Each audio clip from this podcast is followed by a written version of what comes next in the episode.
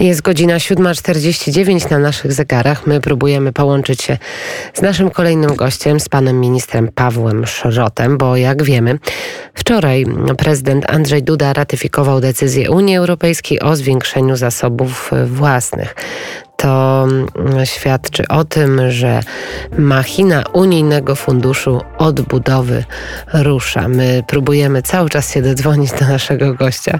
Mam nadzieję, że nam się uda. No to jeszcze ważna informacja, która się pojawiła odnośnie kancelarii prezydenta i ewentualnych y, naszych przyszłych relacji, to wiemy o tym, że e, Warszawa podpisała umowę z Turcją, podpisała na zakup y, dronów. To są drony najnowszej generacji i o tym także z naszym gościem chcielibyśmy porozmawiać. Ja, y, ja właśnie wysyłam numer, który czasami numery, jak wiedzą Państwo, się mogą gdzieś wkraść z jakimś błędem i myślę, że w tym przypadku tak miało miejsce. I my dzwonimy do pana ministra Pawła Szrota. Mam nadzieję, że yy, już się dodzwonimy e, i pan minister opowie nam o tym, jaka będzie przyszłość. Mm, właśnie tego mechanizmu i, e, i środków. Dzwonimy, jak słyszą Państwo dźwięk w tle, e, dzwonimy do naszego gościa.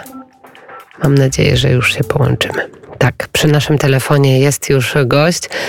Dzień dobry panie ministrze, pan Paweł Szrot, szef gabinetu prezydenta Rzeczpospolitej Polskiej. Dzień dobry panie ministrze.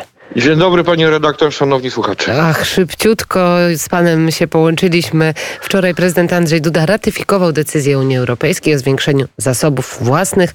Rusza ta machina Unijnego Funduszu Odbudowy. Jak ona będzie teraz wyglądać, panie ministrze? Jak to będzie po kolei, wszystko krok po kroku? Prezydent podpisał jeszcze y, w piątek y, ustawę, która mu go upoważnia do ratyfikacji.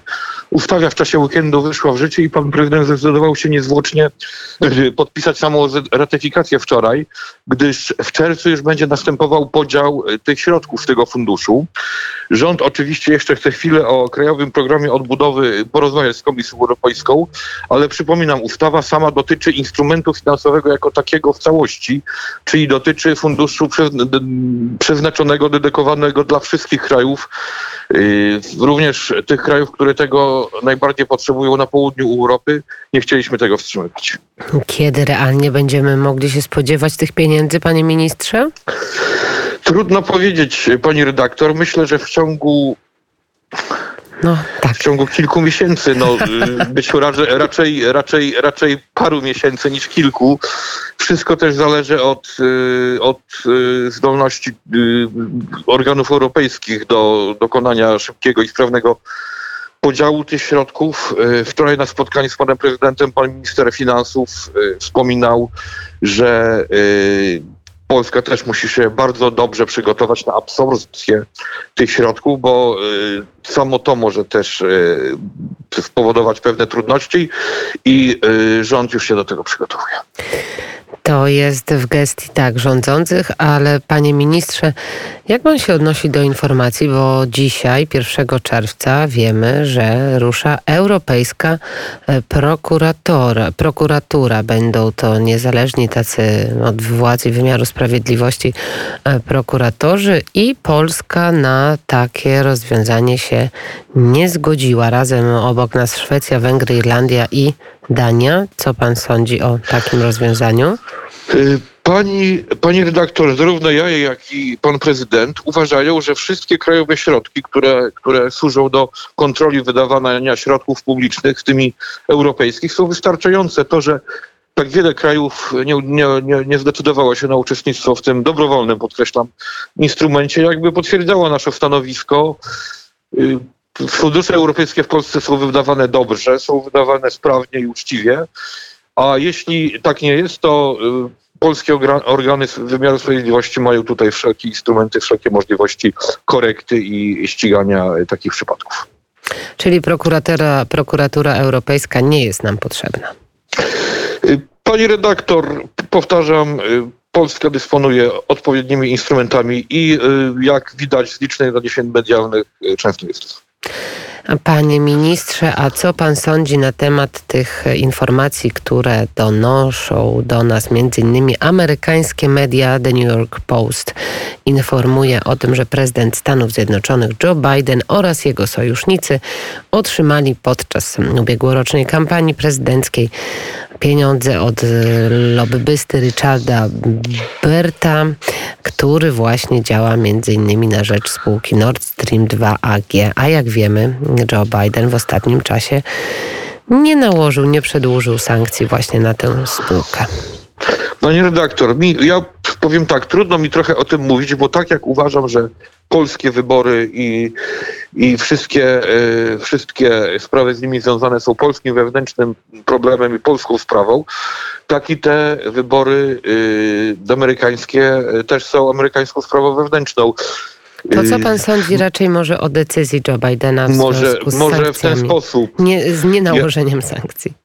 Ja, ja jak również pan prezydent, mieliśmy nadzieję, że y, nowa administracja podtrzyma y, te stanowisko dotyczące y, budowy gazociągu, rurociągu Nord Stream 2 i te sankcje zostaną utrzymane. To, że tak się nie stało, no cóż, no nie rozumiemy tej decyzji i ale powtarzam to, od rząd Prawa i Sprawiedliwości od lat, kilkunastu co najmniej. Yy, I generalnie prawica jako, jako nurt polityczny yy, prowadzi działania konkretne na rzecz dywersyfikacji źródeł energii.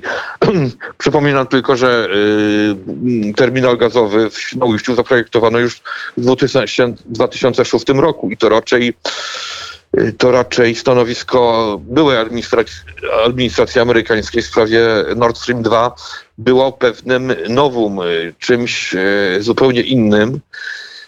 A tutaj, no, muszę powiedzieć, wracamy do pewnych standardów. Jesteśmy na to przygotowani i rząd i wspólnie z panem prezydentem będą działali w kierunku dalszej dywersyfikacji źródeł energii w Polsce. Ale chyba tylko nie źródeł dywersyfikacji, bo po ostatniej wizycie w Turcji, po ostatniej wizycie w związku z zaopatrzeniem polskiej armii, to chyba następuje też dywersyfikacja, jeżeli chodzi o układ sił. Mówię oczywiście o zakupie dronów właśnie u e, e, tureckich naszych e, koalicjantów z NATO, współuczestników z NATO, to też chyba sygnał dla prezydentów Rosji i USA, że my nie będziemy patrzeć tylko w jedną stronę. Y, pani redaktor, zakup tych dronów jest rzeczą dla polskiej armii bardzo korzystną. Jest to sprzęt bardzo nowoczesny. I co należy też podkreślić, jest to sprzęt niestety, bo żadna wojna y, nie jest korzystną rzeczą, a taka wojna się w zeszłym roku niestety odbyła.